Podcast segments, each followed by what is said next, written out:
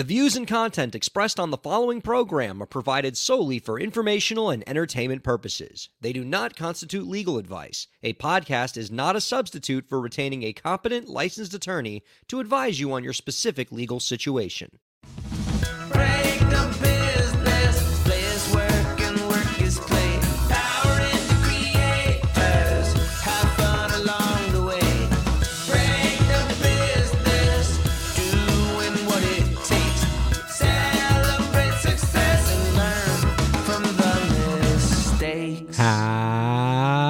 How's it going, everybody? Welcome to the show. It is time for Break the Business, where we empower indie creators and have some fun along the way. I'm Ryan Kairalla, and it is a pleasure to have you here this week. Man, do we have a show for you! We have put together quite a little program for you this week, viewers and listeners. We got great stories, we got great co hosts, we have an amazing guest coming up in the segment segment. We're going to be joined by not one but two guests. Steven Shaw and Jonathan Linden, the co presidents of Round Room Live, are going to join us. I don't know if you've heard of this company. I've heard of this company because I'm a big dork about like the entertainment industry. But even if you haven't heard of this company, you're familiar with their handiwork. They have put on some of the most popular theatrical productions touring around the country right now.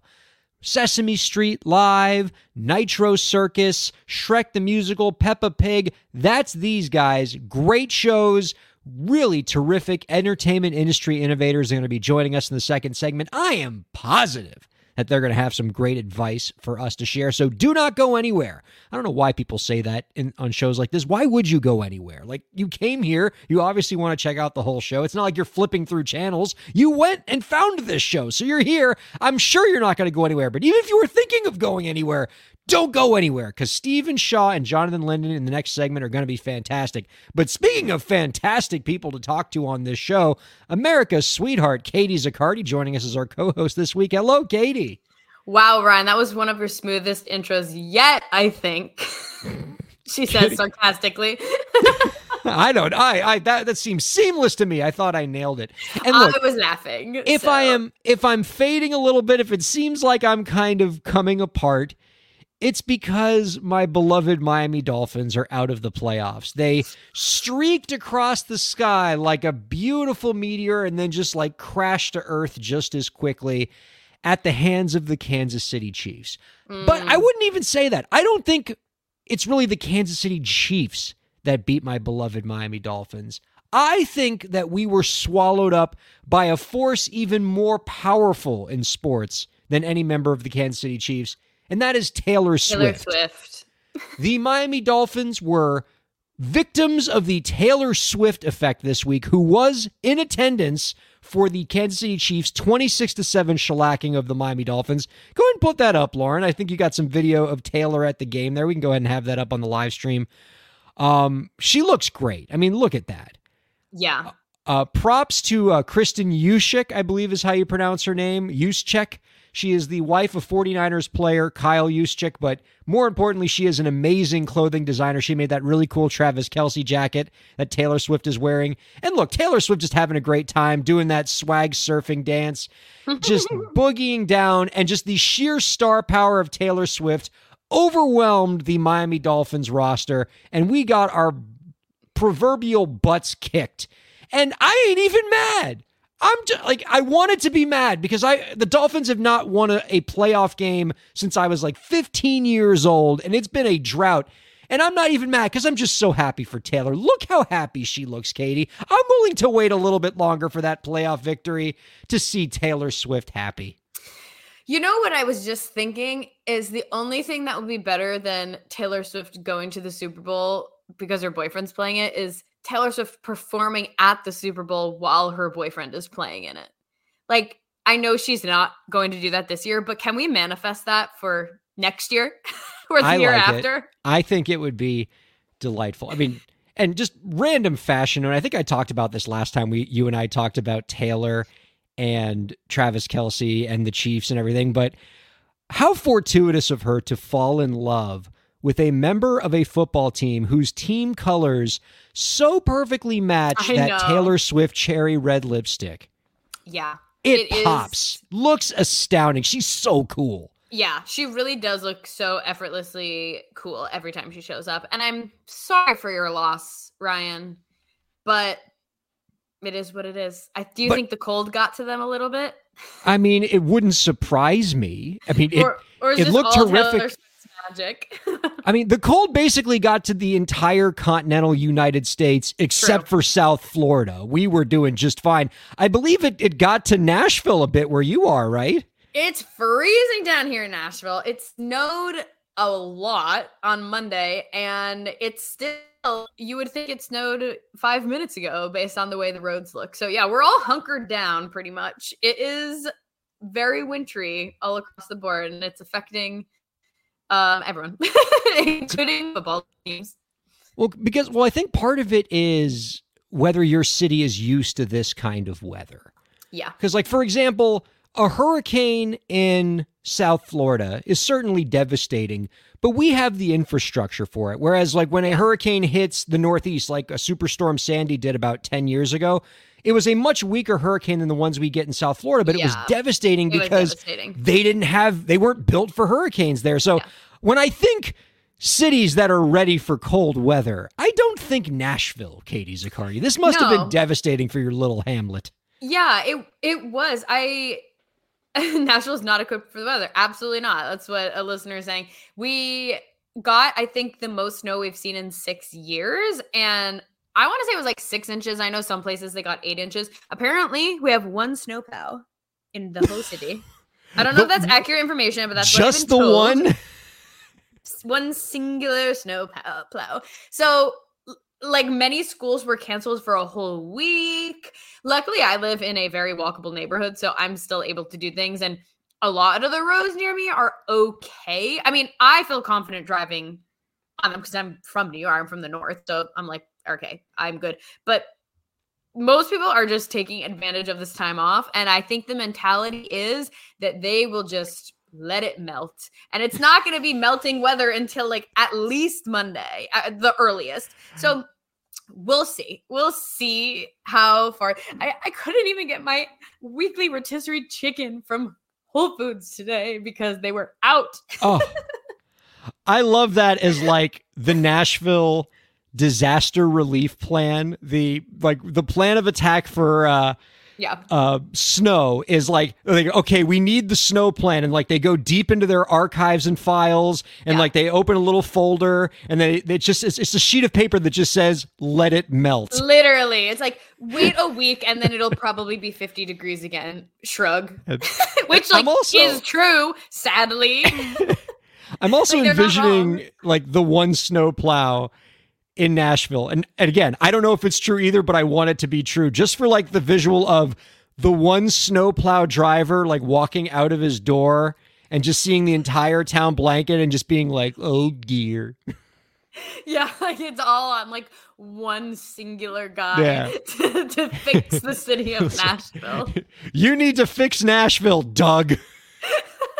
it's all on you, buddy.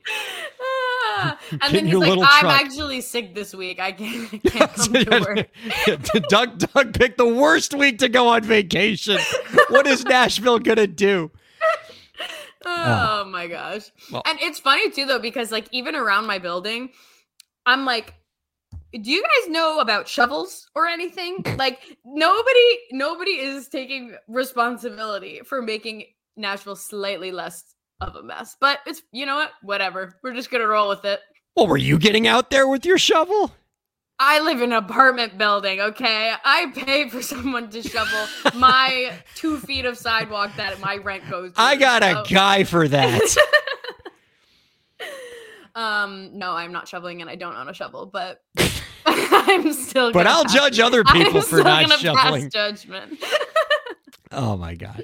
So I got a pretty interesting story to start us off with this week, Katie. It's about money laundering.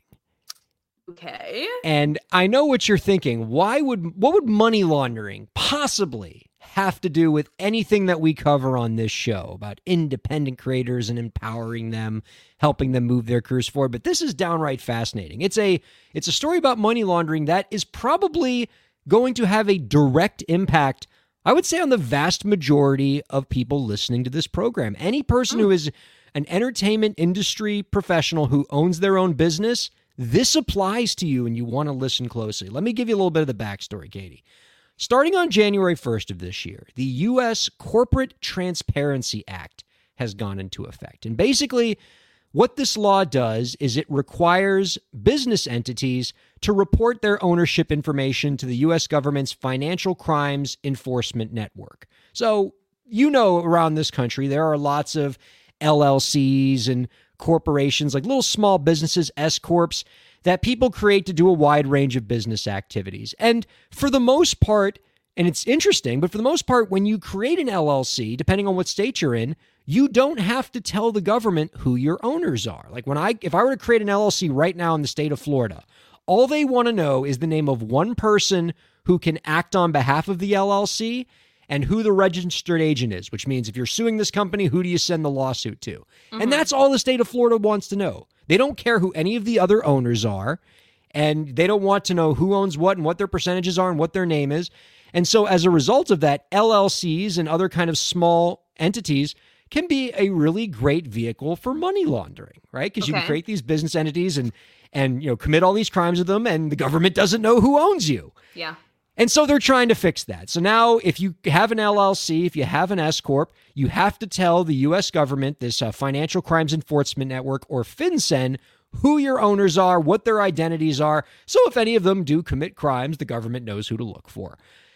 And so this is a law that's about preventing money laundering, but a lot of different types of companies are going to get swept up in this law and now have a reporting obligation, including independent creators who happen to have LLCs or corporations or uh, any kind of person who works in the entertainment industry. If you're a consultant, if you're a music manager, if you're an agent, if you're anybody who works in this industry and you use an S Corp, an LLC, a C Corp, a limited partnership to set up your business, if you're not just a sole proprietorship, if you actually went to some state and created some business entity, the law is almost assuredly now going to require you to report your information to the Financial Crimes Enforcement Network. And if you don't, you could face civil or criminal penalties. Legitimate, scary stuff. Like, I, I don't mean to like freak anybody out because it's not a significant reporting requirement. You most likely can fill out the report in five minutes, but you got to do it. And if you don't do it, you can get yourself into a little bit of trouble. And so a lot of artists don't know about this. And so we're kind of doing a public service announcement here. I am putting a web address up there on the live stream now. B O I e filing at fincen.gov. That's B O I e filing at fincen.gov. Go to that website. You can find out what you need to do the filing. If you are in any way even slightly intimidated by this, talk to a lawyer first. There are some folks who don't have to fill out this requirement or don't have to fill this filing requirement for some various reason. Talk to a lawyer, see if it applies to you, but definitely take care of this. Uh, curious, uh, Katie, uh, do you have any like LLCs or corporations that now you're like, oh, I better check into this, or is everything you're doing like through a sole proprietorship? Yeah, I'm actually still a sole prop and I intend to stay that way most likely, especially if this is the case. I mean, not that this isn't something that I can't deal with, but um. I yeah, I am i have been a sole prop for the last 5 years. Well, if you know, you might eventually want to uh, set up a new entity for this. Yeah. Uh, if, if uh, you know, as a, a lot of folks like in your shoes do start out as sole proprietorships, Mhm. eventually move into an LLC. Right. But what makes this interesting is the law treats differently people who had business entities before January 1st, 2024, and people who formed them after. So let's say our friend Katie Zaccardi sets up an LLC for her consulting work starting now in 2024. You have a different timeline for reporting obligations. So, if you created your business entity before January 1st, 2024, and I know this is, this applies to you, producer Lauren, because I know you have like 500 different LLCs and corporations. Uh, don't worry, I'll probably take care of these filings for you, Lauren. But um, if you are one of those people that already have an entity in place and set it up before the new year, you have until the end of 2024 to complete this filing. So you got a whole year to take care of this. You guys are in the best situation. Now, let's say you create an entity this year at some time between January 1st, 2024 and the end of 2024. You have a slightly less favorable situation. You have to do your FinCEN filing within 90 days of creating your entity. So you have you're a little bit more on the clock than the pre-2024 people. Then the probably the people that have the toughest situation is if you wait until 2025 or later to create your business entity, you now only have 30 days from uh, creating your entity to do your FinCEN filing. So, and you if you know the best way to think of it is it's just one more thing you have to do when you create your business entity. Like Yeah. most people who create LLCs, right? You don't just create the LLC and then you're, you're done. There are a few subsequent steps you have to take, right? One, you got to get your EIN. You got to get your employment identification number, which is like the social security number for your business. You usually do that pretty close to right after you setting up your entity, but you need that number because you have to do your tax filings. You might set up what's called an operating agreement, which is a contract between you and the other people that own the entity that says how much of each person, how much of the, of the entity does each person own. You might need a bank account. You, you know, you'll set up banking. And so there's different things that you're going to, you might need a business license depending on where you are and what kind of work you're doing.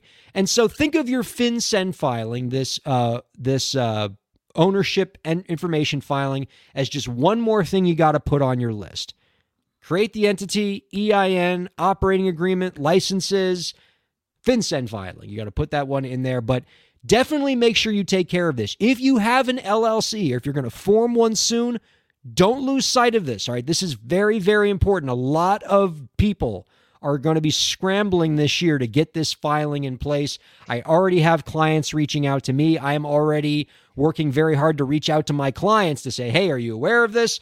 Uh, do you need me to take care of your filing? Like, don't don't let this sit on the back burner because you have a strict deadline here to get this filing in by the end of the year if you created your entity before 2024. And if Um, they again- don't, what happens? Do you want to get on the federal government's bad side? I don't. I'm not asking like to be like, and so what if I don't? Yeah, like, yeah. I- you'll, you'll never take me alive, coppas. but I do think it is because it, it is one of those things where it's like, yeah, yeah, I'll, I could do it later. I'll do it. Like, like, no, like, what actually would happen if they did if people didn't fill this out? Well, from my reading of the law, you you could certainly be subject to fines, um, and I believe people who willfully lie on their FinCEN application, like make maybe let's say you fill out the application and you don't want the government to know who some of your owners are, maybe because you are involved in some illegal activity, you could face jail time for that. So. Yeah. How about we just not worry about any of that and do what the uh, law says that we should do? Talk to a lawyer. Go to boie and get your filings done. little public service announcement to start the year.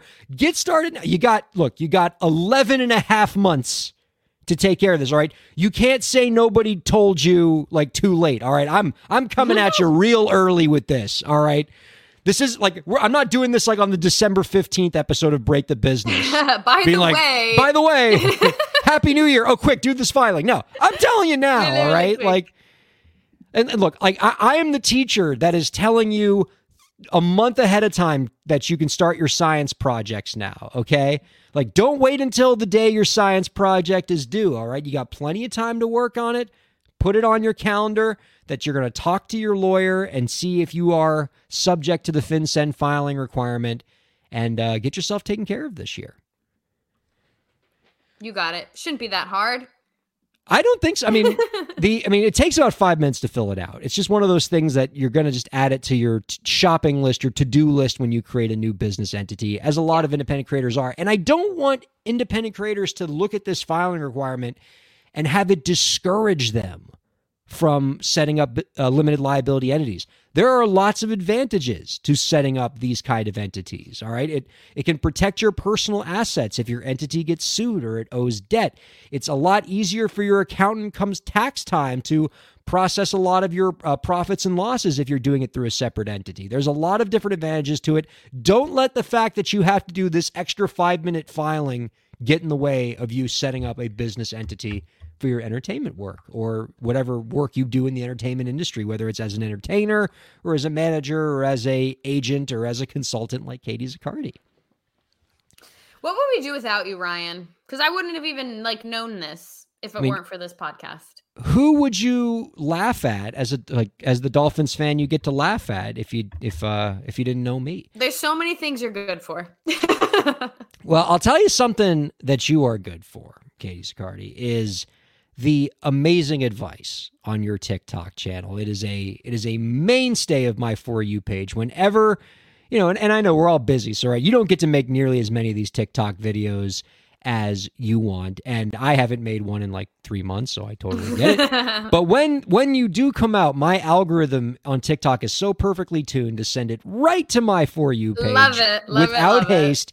And every single video that Katie Zaccardi does put out is a banger. Great advice for indie creators. And so when she puts out a video with particularly delicious advice, I like to share it with the viewers and listeners, just totally infringing her copyrights, and uh, play it on the show and for her to talk more about it. So, Lauren, do you have Katie Zaccardi's uh, most recent TikTok?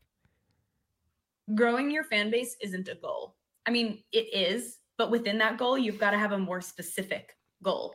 What does growing a fan base even look like? What's the specific number that you want to grow to within a specific time frame? Why do you want to have that fan base? What do you want that fan base to do for you and for your music career? Answer those questions, do a little journal sesh, and set specific goals when it comes to growing your fan base because that's going to make it a lot easier to actually achieve it when it comes to reaching those goals, you'll be working towards a specific end post. When it comes to manifesting, you'll be calling in a very specific thing and you'll have direction and intention and a different kind of energy behind growing your fan base instead of just feeling like, oh, I just need to grow. That's a very large goal. Grow, you could always be growing. You can and will always be growing. What is your first goal post to that goal? So, being purposeful about growing your fan base. Don't pursue growth for the sake of growth, but have some direction behind it. Uh, am I am I on the right track with what you're saying there?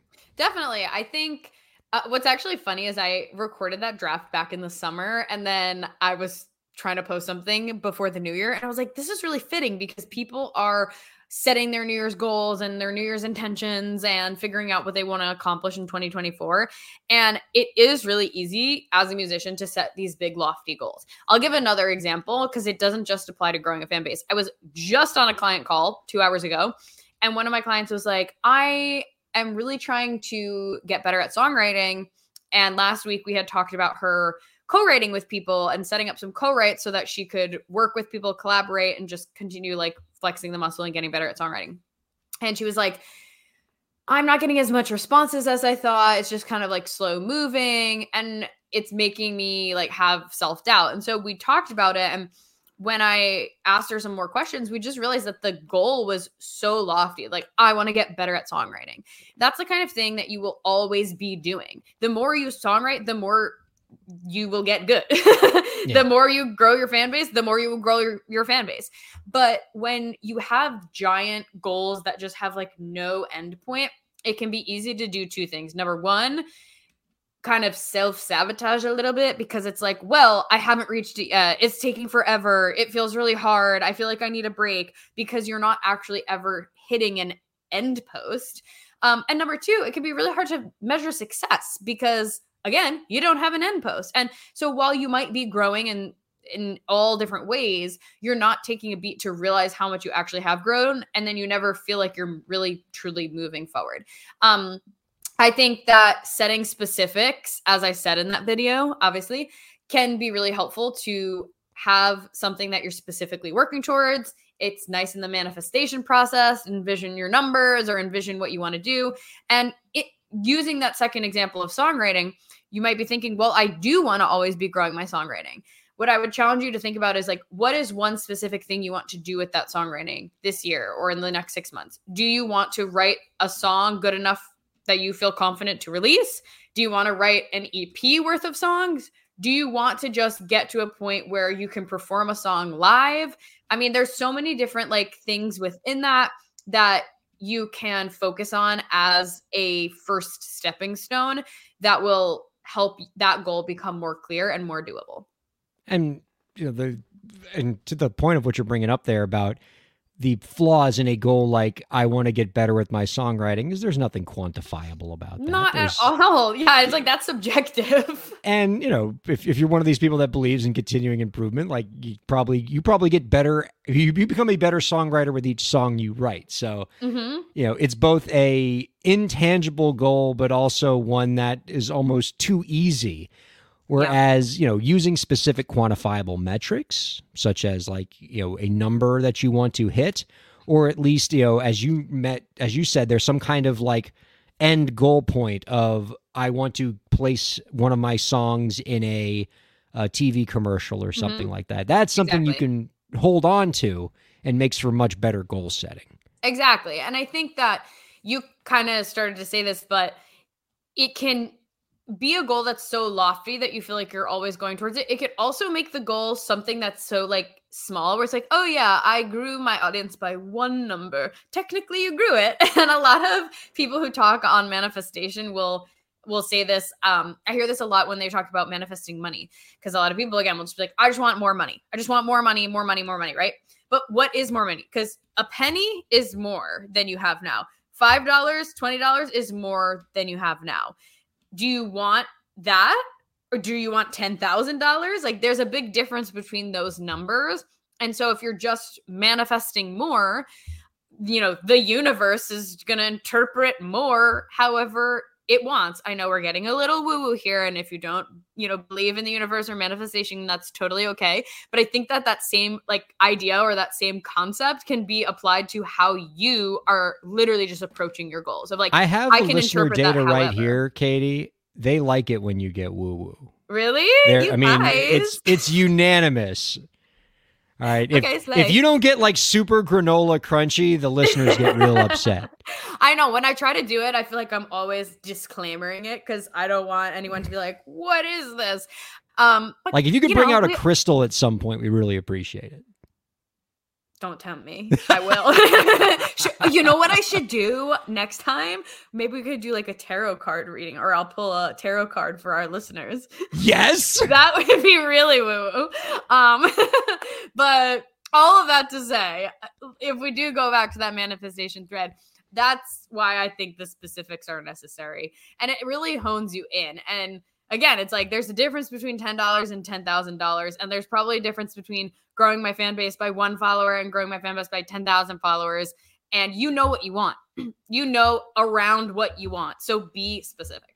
So bringing it back to growing your fan base. If we all accept the premise that I want to grow my fan base is a pretty useless goal, hmm how would you reformulate that if you are an indie creator to make it something that's actually going to be effective?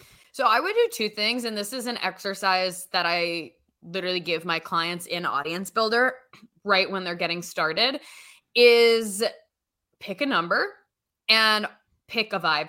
I'll put it that way. So number wise, like where are you now and where do you want to go?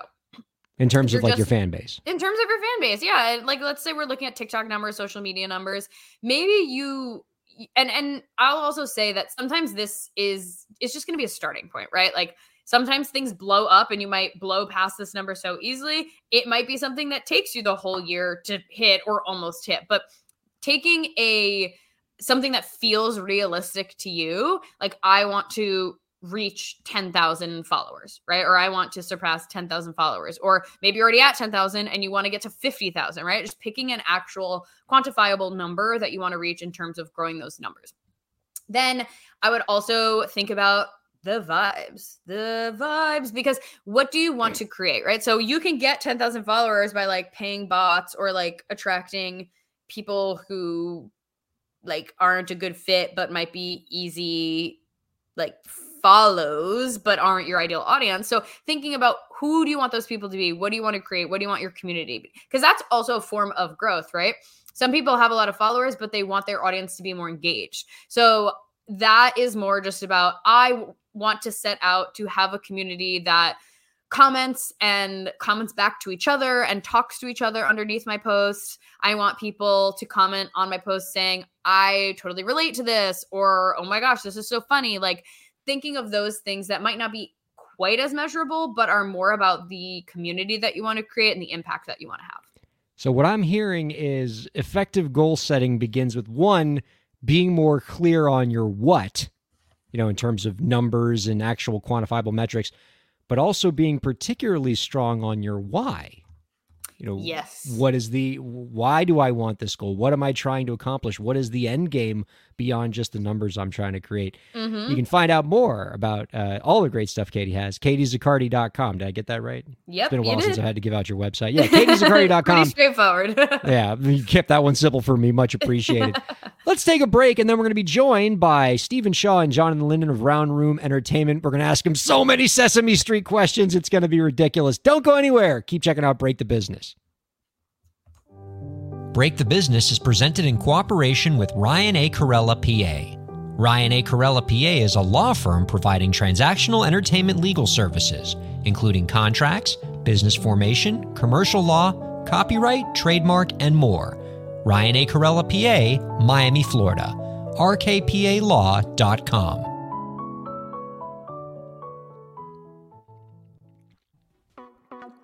Streaming services for Break the Business provided by LEK Entertainment. LEK Entertainment is a full service entertainment company offering everything from consultations to full scale events and productions, including audio and video productions, voiceovers, staged theatrical productions, script and music development, and streaming services. For more information, visit lekentertainment.com. LEK Entertainment wants to help you bring your story to life.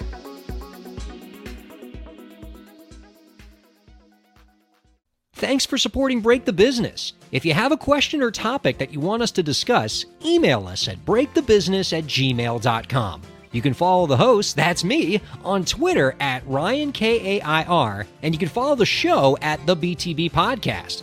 Be sure to subscribe to the show on Twitch, YouTube, and Facebook, and on all major podcast platforms. And now, let's get back to the show. Thanks, me. Welcome back to Break the Business, everybody. Ryan Kairalla here with Katie Zaccardi. I'm thinking about the tarot cards that you say you can bring to the show, Katie. I want to do a tarot card reading next time we have you on, Let's only so that you can flip the death card. And then I freak out, and then you go, "Oh no, don't worry. The death card isn't what it sounds like." Because that's what you always like say when the death card comes out. It's like, no, it's not bad, even though it says death. you know, nothing is bad necessarily. it's all about how you interpret it in, in the context. And I'm definitely no expert tarot. Now you sound like a lawyer. It's all in the interpretation. yeah, yeah, yeah. Well, we'll do like lawyerly tarot on on the podcast. Oh, that sounds amazing. Let's go ahead and bring out our guests this week. They are the co presidents of Round Room Live, the leading producer and promoter of exhibitions and family show entertainment. Round Room specializes in transforming iconic IP into thrilling live events. And their current roster of touring theatrical shows include Blippi the Wonderful World Tour, Sesame Street Live, which is coming out in April, Peppa Pig Live, Shrek the Musical, Nitro Circus, and more. You can find out more about our guests' work by visiting roundroomlive.com. We are happy to welcome Steven Shaw and Jonathan Linden on to Break the Business. Hello to you both. Hey Ryan, nice to see you. Thanks for having to- So great to have you. I'm glad that the three of us, uh, J- Steven, uh, Jonathan, me, like we all just kind of got the memo about like wearing the same like dark nondescript sweater this week. I'm glad you all got my messages about that. And, you know, Katie was the only one who even Yeah, you came in with a out of the semblance of style. Ryan. What the heck? We wanted to start off on the right foot. That's right. Uh, ironically, um, only the men are dressed like Elizabeth Holmes right now, and the only blonde woman on the show not dressed like Elizabeth Holmes. That's pretty wacky. yeah, Um, I'm trying to keep my reputation. So that's right. Yeah, I mean, very fitting to talk about Elizabeth Holmes on an episode where we bring up like laws that prevent like money laundering and evil businesses and things like that. Um, Jonathan, Stephen, I am very excited to be speaking with you both, both as a appreciator of your work in the live music space and also as a new dad who is very much getting into the kind of IP that you all specialize in with your shows like Sesame Street Live and Peppa Pig Live. I'm curious. Um, I know you're both are pretty experienced in this industry. You've done a wide range of things in this business. Um, what got you guys interested in doing family oriented live events that are going to keep my new son happy? Well, thanks. Thanks for having us, Ryan. We're excited to be here. And so Steven and I got started in the in the concert touring business. And so when you talk about music, and I know that's a, a central theme here, we were in the the concert touring business in uh, working for a company in Toronto that focused on major tours at the time, including the Rolling Stones and Barbra Streisand and Pink Floyd. And in those days, this is more than 10 years ago, there was a larger period of time between tour cycles. And so we were tasked with sort of figuring out how to fill out the rest of the roster and what else we were going to do in between tour cycles. And so we started to get into kids and family touring, Broadway shows, uh, traveling exhibitions. And as we evolved that side of the business, Steven and I became particularly interested in it. And the company we were working for sold into Live Nation. And we were there for a while where it was particularly focused, obviously, on uh, concert touring and the direct ancillaries, including Ticketmaster. And so we saw the opportunity, which is, uh, uh, I know a lot of your listeners are focused on. We saw the opportunity of a spot in the business that was underexploited, where there's the the kids and family space at the time was uh, a lot of the shows were a little older. There was a little less production value, and as concert touring promoters, we saw the opportunity to raise the uh, the level of the production of these shows, raise the experience, uh, use some of the concert touring aspects of moving around more quickly, moving in and out of cities more quickly, and we saw the spot and we took the we took the opportunity and rolled off of the larger promoter and created Round Room, and uh, um, that's how we started, and we we continue to build today, and we're really excited about it. And again, as a new dad, I very much appreciate people like you, talented professionals, getting into this space and realizing, wow, this isn't being done as well as it could. And parents are suffering because they have to watch low quality programming. And let me walk you guys through something I've heard other folks say in the children's space. And I'll, pass this question off to you, Steven. I've interviewed a couple Grammy Award winners for Best Children's Album, and I've asked them, you know, what's the secret to making great children's music? And both of them gave me kind of a similar answer along the lines of it first begins with developing an understanding that your audience is not the children but is the parents. And obviously, you want to make you know content that keeps the children happy, but ultimately, it's the parents that are spending the money, and it's the parents that have to sit through the show. And so, the content still has to be good. It still has to be high quality. It can't just be less impressive versions of adult shows. The songs have to be great. The performances have to be great. The talent has to be excellent. And so I'd like you to reflect on that if you could, Steven. Um, when you're making kids oriented programming like Sesame Street's Live, how much do you focus your content on catering to the parents versus catering to the kids? We come at it from the standpoint that uh, you know the first priority is the children, and you know they're the real fans of the characters, they're the real fans of the shows, and and um, the, the IP that we're presenting on stage are the are, is the content that these kids are watching on you know screens or tablets or or TV, and so we we strive to make these shows fast paced, lots of music, dancing, engaging set pieces, and visuals to keep the kids engaged and them having a great time. You know, we've learned through our extensive experience in family entertainment that having a show that's fun and exciting for for not only just the kids, to your point, but for the entire family, parents included, you know increases the overall enjoyment. It, it increases the enjoyment of the siblings and and, and everyone. Uh, and and if the family is having that it, it ultimately leads to repeat business and you know better social media engagement and and ultimately higher ticket sales. You know we look at it similar to guess the way to look at it would, would be something like uh, you know uh, the animated films that come out of Pixar or DreamWorks Yeah. or or, or Disney. Um, you know these films are enjoyable for all ages, right? And and so that's how we try to build our shows. But but ultimately we start with how do we keep the kids engaged through you know a 90 minute experience or a 75 minute experience. Yeah, see, I don't know if I buy that. I feel like you guys make Sesame Street for me. Like before this show started, y'all, no kidding. Uh, producer Lauren, Katie, and I, we were listening to the Letter of the Day song from the the Sesame Street series, Like, and I got that song absolutely slaps. It is a terrific song, and I feel like little children just don't appreciate how excellent that song is. They love the song because it's about a letter and they're learning their letters or everything. But Letter of the Day is a fantastic piece of music that you that that me a grown ass person will be humming to himself even if there are no children around because that song was made for me i maintain it Yeah, I've I've had Elmo's song in my head for about nine years now. Heck through four children that have gone through it. So I'm I, I hear what you're saying. I think you know from from our side, it's it, it's the engagement aspect. It's it's ensuring that kids are up on their feet and dancing and and you know being a parent and and we can we can all understand that point of view having kids being excited and pumped and happy makes the parents happy right ultimately. And so um, that that's a key thing for us is to ensure that the kids are up and and having a, a, blast a, a, a first concert experience. And that's that's the way we sort of build our shows. I dig that. A big part of what you guys have to do i'll take i'll send this question to jonathan um, ultimately, a big part of your operations is licensing IP. You know, when you are putting on Peppa Pig the musical, Nitro Circus, Sesame Street Live, you are taking other folks' IP. Other other IP holders are trusting you with their brand, with their copyright, with their material, and bringing their vision to life. Uh, can you talk a little bit about the process of like how you get these folks?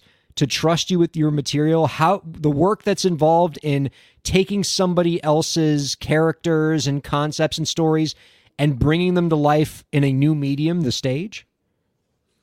Yeah, for sure. And I guess I'm, you know, as a starting point, I'm I'm hesitant to admit that I, similar to you, started out like a lawyer because I, I don't want to do any FinCEN filings or anything like that. But when when we start out in the process, it's you you have to you know aside from the the contracting part and, and getting the license and everything so that it's in the right spot it, you, you have to you know you mentioned the word trust and you have to build the trust with the ip holders and then you have to to hold the trust. And and you know when we explain our background coming out of the concert touring business where those productions are much larger and the the capitalizations are higher but you have to remember that uh, and and i'm sure you're appreciating this as a new dad th- these are billion dollar IP, right? Peppa Pig uh, um, was sold into Hasbro, and that was a billion dollar transaction. Blippi was sold into Candle and Blackstone, that was a billion dollar transaction. And so these are are major pieces of IP, and these companies hold them tight and manage them closely. And the live entertainment piece is is a major touch point because you can watch the content on your your phone or your TV or your iPad. You can watch it whenever, wherever. Whereas the live experience, it happens at a specific time in a specific place, and you know where exactly your audience is, and uh, you can engage with them. And so for us, it was uh, it, it's it, when you break off and try to disrupt a little bit and get into a new business. Uh, a key part at the beginning was winning over the trust at the beginning. That these uh, these guys who had worked in a lot of other places and worked on a lot of interesting projects and had a lot of experience, that we're going to trust them with our IP. And then the ability is is keeping that trust. And the and the key part of it, while it sounds basic, is is high production value, uh, working hard to to keep their trust, and a a great show that people are having a lot of a lot of fun with, and that there's consistent consumers where the live show is a great extension of the brand that everybody's having fun and enjoying and um, it's it's a key piece of of what we're doing trying to trying to keep being good custodians of of billion dollar ip and keeping our licensors happy It's exciting. It seems like an exciting uh, adventure to be on. And I would imagine it's a lot easier to get the trust of these IP holders when you've already had quite a few wins under your belt. When they can see what you've done with other IP, they know that they can trust you with. But I bet in the early years, it, it was probably uh, more of a challenge to show proof of concept, to show, to trust, to get these billion dollar brands to trust you guys with uh, this and, you know, to show them the, the amazing things you could do with that art. Yeah, we when we first started, you know, we were we were a startup, right? We were pitching major studios, major agencies, entertainment companies, asking them for that trust, right? You know, and uh, sort of pitching our team and our expertise and what we could do. And so, as you've rightly pointed out, it, it's it's gotten easier, right? You have a track record, you've got things to point to that have worked and had success, and and Yeah, um, you Cookie know, that- Monster that- can write you a letter of recommendation, it makes exactly easier. right and it, it becomes easier to to uh, to acquire more business as, as time goes on, and and uh, you know we continue to develop and produce live entertainment shows. That's so which Sesame Street character is the hardest to work with when you're putting on these shows? I'm thinking Abby Cadabby. She's got to be such a diva uh, on these productions. But I, you know, or maybe it's Cookie Monster because he just destroys your craft services table. I'm just curious. I think most people would probably say Elmo, right? He's the he's like the true star. Oh but yeah, um, you know, Shows listen, up late. tour- we're a we're a touring business, right? We have to move this city, this show from city to city. We cross oceans and in you know foreign foreign countries and continents, and and so uh, it's got to be Big Bird, right? He's the largest character. Mm. Uh, his his feathers are very delicate. Um, you know, he's got a, a tall frame, and so he he probably presents the the most. you can't fit him in an economy class seat. exactly. or a conventional hotel room. He's got a lot of uh, accommodations. These are such stupid questions. I can't believe I talked myself into asking them. But I had to because I just love Sesame Street so much and I love the work that you all are doing with it. Um, where do you guys see live events going from here? I would imagine, you know, post COVID lockdowns and, and how much live theater is changing. I would imagine it's probably accelerated a lot of technological innovation in your industry. Can you give us some thoughts about what live performances are going to look like 10 years from now, maybe that's different from today? Well, I think just, just to the first part of your question, obviously we were bullish on live entertainment. We've been doing it our whole careers, and we set out in this uh, on the journey with Round Room, which has been exciting for us. But we ran into the pandemic like everybody else. It obviously hit live entertainment hard, and but I think we're even more bullish today because it feels like the consumer came out of that period of time of that was taken away from everybody. The opportunity to be at a live show, the sort of the the spirit of congregation and being with other people and enjoying the IP and the music together was taken away. And so there's uh, it feels like it it came back with a lot of pent up demand and it's staying strong where people uh, sort of value an experience more than the things and they they want to be there and they want to experience it. And so we're seeing it with uh, events are busier, average ticket prices are going up, a lot more merchandise is being sold. But to your, your point in, in relation to technology, in relation to a lot of our projects, uh, there's sort of two sides of it. One side is the technology is advanced and it's allowed us as producers and promoters to create more dynamic events in a more cost and time efficient way. But also there's and you'll quickly learn this as a new dad there's a there's a heightened expectation from consumers today and a consumer when you know when we were younger everything was amazing when you went into the theater. Now uh, people who have a, a phone and an ipad and a netflix membership you know it's it's they've got a heightened expectation of what's gonna what's gonna wow them and what's gonna engage them. And so uh, technology has has contributed that way. And so we're we continue to be bullish that that live entertainment is is uh, an area that continues to get stronger. Since you brought up COVID and those uh, really brutal years for live performance, what did the COVID pandemic look like for Round Room? I mean, how did you all pivot? Was it just sort of we're going to kind of hunker down until this all clears up, or were you offering different services, maybe virtual programming? I mean, it had a s- seismic effect on our business, right? We had to pull multiple tours uh, off the road. We shut down major productions. We suffered delays on on our operating shows, but obviously stoppages from the development of our content pipeline. Um, so it, it had a huge effect. Um, during during that period of time, we had to pivot, and so what we did is we rented theaters and we brought our cast in and our crew in, and we filmed our shows and streamed them right? And we sold them to major streaming platforms, or we had them under a pay gate wall and uh, online for access to our fan base. Um, but you know that period of time lasted about 14 to 16 months, and I think for the first little while, it was all sort of unknown on how long it was going to last. Um, and so the pivot sort of didn't happen until month three or four. But you know, after about 14 or 15 months, touring resumed, right? But just under a completely different model, right? Socially distant seating led to significant capacity reductions. Um, you know, we had to have COVID testing at theaters, and all attendees wore masks, and our cast and crew all wore masks. It was a, it was a different world for us, but you know, we we made it work, and we got all of our shows back on the road. Um, and then, to Jonathan's point, after years of that pent up demand, you know, we're seeing revenues of live music, immersive experiences, family entertainment not only recovered from the pandemic, but but even surpassing their sort of pre-pandemic economic peak, right? Um, and it's driven by that you know that yearning for that cultural experience that they all sacrificed. And so for us now, you know, we've never been more active, right? We, we've never had more shows on the road, more events um, and experiences in development, and and the future's bright. It's really exciting, and we're we're happy to sort of have that behind us, and and looking forward to you know an exciting exciting next next chapter.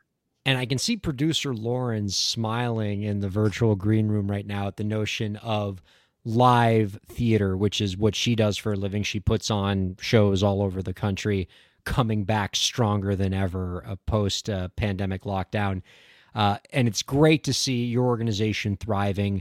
Sesame Street Live starting up April 16th in Portland, Maine, and just traveling all over the country. Um, where's the Florida date, gentlemen? By the way, uh, producer Lauren was asking about that as well. I mean, I- I'm down in Miami, Florida. I know tours never come all the way down to Miami that often because it's so far down to get into the state.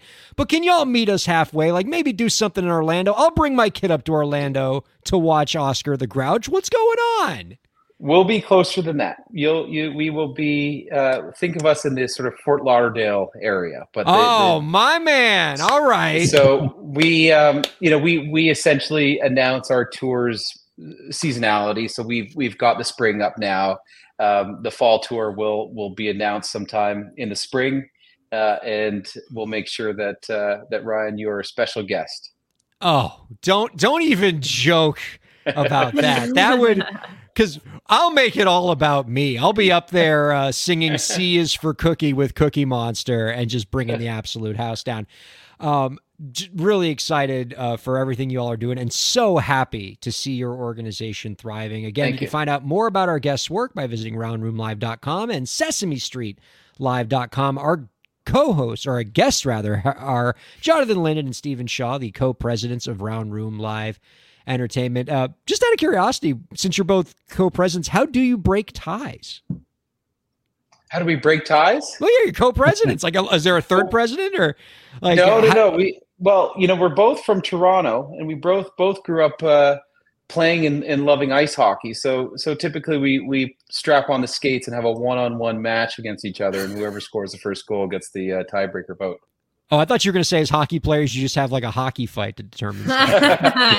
stuff. I, I I that's the, suppose uh, that would be the tiebreaker of the tiebreaker, but we haven't That's gotten right. there yet. well, you know, like I mean, look, Toronto's great, but everybody knows that the center of the hockey universe is South Florida because of the uh, the Florida Panthers playing so well right now. Uh, Jonathan Steven, this has been an absolute treat. Thank you for giving us an opportunity to get really goofy with Sesame Street and to share some great insights with our viewers and listeners along the way. Before we let you go, we got one last question for each of you. I'll give each of you a chance to answer our final question. We'll start with you, Jonathan. Do you have any last tips for the indie creators out there to help them move their careers forward? Well, I think it's uh, you know, as I said, having started out as a lawyer, because and and obviously there was some preamble where you were talking about certain legal requirements and everything else. I think there's a lot of people that whatever your training is or whatever your background is, that pivoting into something else, getting into live entertainment from practicing law or getting into an area of the entertainment business that you hadn't previously been in. Uh, you know, there's there's a learning curve, and it's not everything's easy to jump into but if it's if it's exciting to you and you see the opportunity uh, it's worth it it's it's it's something that we did and steven and i came at it from slightly different angles but we've been working together for a long time and it's uh, if you can find something that uh, is exciting and you can make a living and you can uh, delight and entertain kids at the same time it's uh, it's it's pretty rewarding Steven, same question. I would say, you know, Round Room uh, was founded after we identified an, an underserved market, right? The, the- what we talked about right off the top. Uh, we saw what was out there. Um, we saw what wasn't working, and we built a recipe and a formula for how to make it better. And so, I guess my my answer would be um, innovation, right? Identifying and then building and creating something new, something exciting, something the world hasn't seen before um, I, I think that's a very good model. And I think once you take take that and, and pair it with unrelenting hard work, you will you'll find your success. So inspired by both of you. Jonathan, Steven, this has been a treat. Please don't be strangers, all right? We want to see how the tour is going. Please come back on again real soon and uh, just let us keep tabs on you. Really enjoyed this conversation. Yeah, thanks, Ryan. We really appreciate you having us, and uh, we look forward to coming back and look forward to having you in Fort Lauderdale. That's oh man, I feel so much better about that. All right, Jonathan Linden and Steven Thanks, Shaw, everybody, who have made a binding promise that they're going to be bringing Sesame Street Live to Fort Lauderdale, and I feel much much better about that. Uh, Producer Lauren, with the time that we have left uh, in the the five or so minutes, uh, I'd love to get you to pop in here if you don't mind. Uh, give us some of your thoughts on what uh, Jonathan and Steven said about kind of their bullish outlook on the future of live performances. So, as somebody like you who works in this industry, makes a living in it, does it make you feel good when you hear these two experienced promoters saying, "We love what the future looks like in live music post this lockdown"? Oh man, it just makes me want to go work with you guys. Uh, I'm like, yes, let's go to that happy place because I I do smaller shows also with a Canadian. What? Um, and and I find that a lot of the big brand stuff is getting a lot more recognition. People are going out to see the Sesame Streets and the Peppa Pigs of the world, and the like, wait, who was that guy? Is a little harder to get heard over the digital noise because there's so much noise of like come see this and hear this and they're like we don't know who you are um, and it's a very different market but just the the thoughts and the hopes that people are getting back out and the ones that are getting back out are more grateful to be there. They're there and going like not oh god another show but like yes another show. Like it just feels good down to your bones. And um the appreciative audiences are nice. The audiences that aren't complaining about the price of the ticket they just bought and things like that. Like it's it's a a better quality of audience i think that's coming back. And so the hope that that audience isn't just the core fans but the hope that there's more of them coming and that the next generation are being bred into an appreciation of that live art form like that is very hopeful to me so you guys can't see me backstage or in the hotel or wherever i am right now. Um, but you guys know what that's like. Um, but when I was geeking out. Like I'm backstage just going like, oh my God, that just sounds awesome. Oh my God, they're so happy to, oh my God, things are back for them. Like this is great. and so uh, you made my night. I'm thrilled. They are the happiest, most well-adjusted looking live theater promoters I have ever seen. Because I, I've worked in this industry for a long time. Like I've never seen anybody in your line of work smile as much as you two do. Oh, that's the secret true. Must be working with the the children's media. That's my happy place though. Like put me in youth entertainment. Give me like you guys are Canadian, get on the phone. I want to be the next like um oh man, I just lost it. Raffi. Like he's Canadian too. He's up there off the border and like he only does like benefit concerts now, but whenever they happen, I was like, why was I not there? Like Raffi's brilliant. I love him. But I've seen Peppa Pig. Uh, I've had friends in Shrek, but this is a new one. So you guys who work with David Lindsay-Abaire and got to like redo that. I'm serious, you guys. I'm fans of you and the stuff that you're doing um, because that sector is is fascinating. Just the youth entertainment and family entertainment like the kids are the tell me if i'm wrong is this your experience are are the most honest audience you'll ever get when you do a production and it's done well you are a rock star you are a princess you are that person that they created. And when it's not quite right they are dead honest to you. They're like i don't understand why you did that. The cookie monster would never do that. And you're like what do you mean? We we usually see that in the you know the form of when when the kids start talking to each other right? If, if we have shows that have too much you know narrative or too much script or too much you know talking between cast members or characters. Um you know all the kids start yapping to each other and they start to lose interest and get distracted. It's you know you've got to keep them engaged. And so we've we've gone through you know i don't know a dozen different titles that that we've had to perfect over the years. And and i think we found the recipe. It's just you know takes some time Well, no, but they're good too, right? Because they're honest. Yeah. Like you'll have a lot Yeah. of adults just kind of like, no, that was great. That was great. And the kids are like, nope, that didn't work. Check. And then It's you got to so like cut the 40 minutes of Snuffleupagus backstory out of your script for the next show. we want to know all about Snuffy. Take it back. it's going to be on the cutting room floor. This is why I'm not allowed to do that. Our thanks to Jonathan Linden and Steven Shaw. Thanks to co host Katie Zaccardi and producer Lauren. And thanks to all of you viewers and listeners for checking out Break the Business. We've had an absolute blast, and we'll see you next week.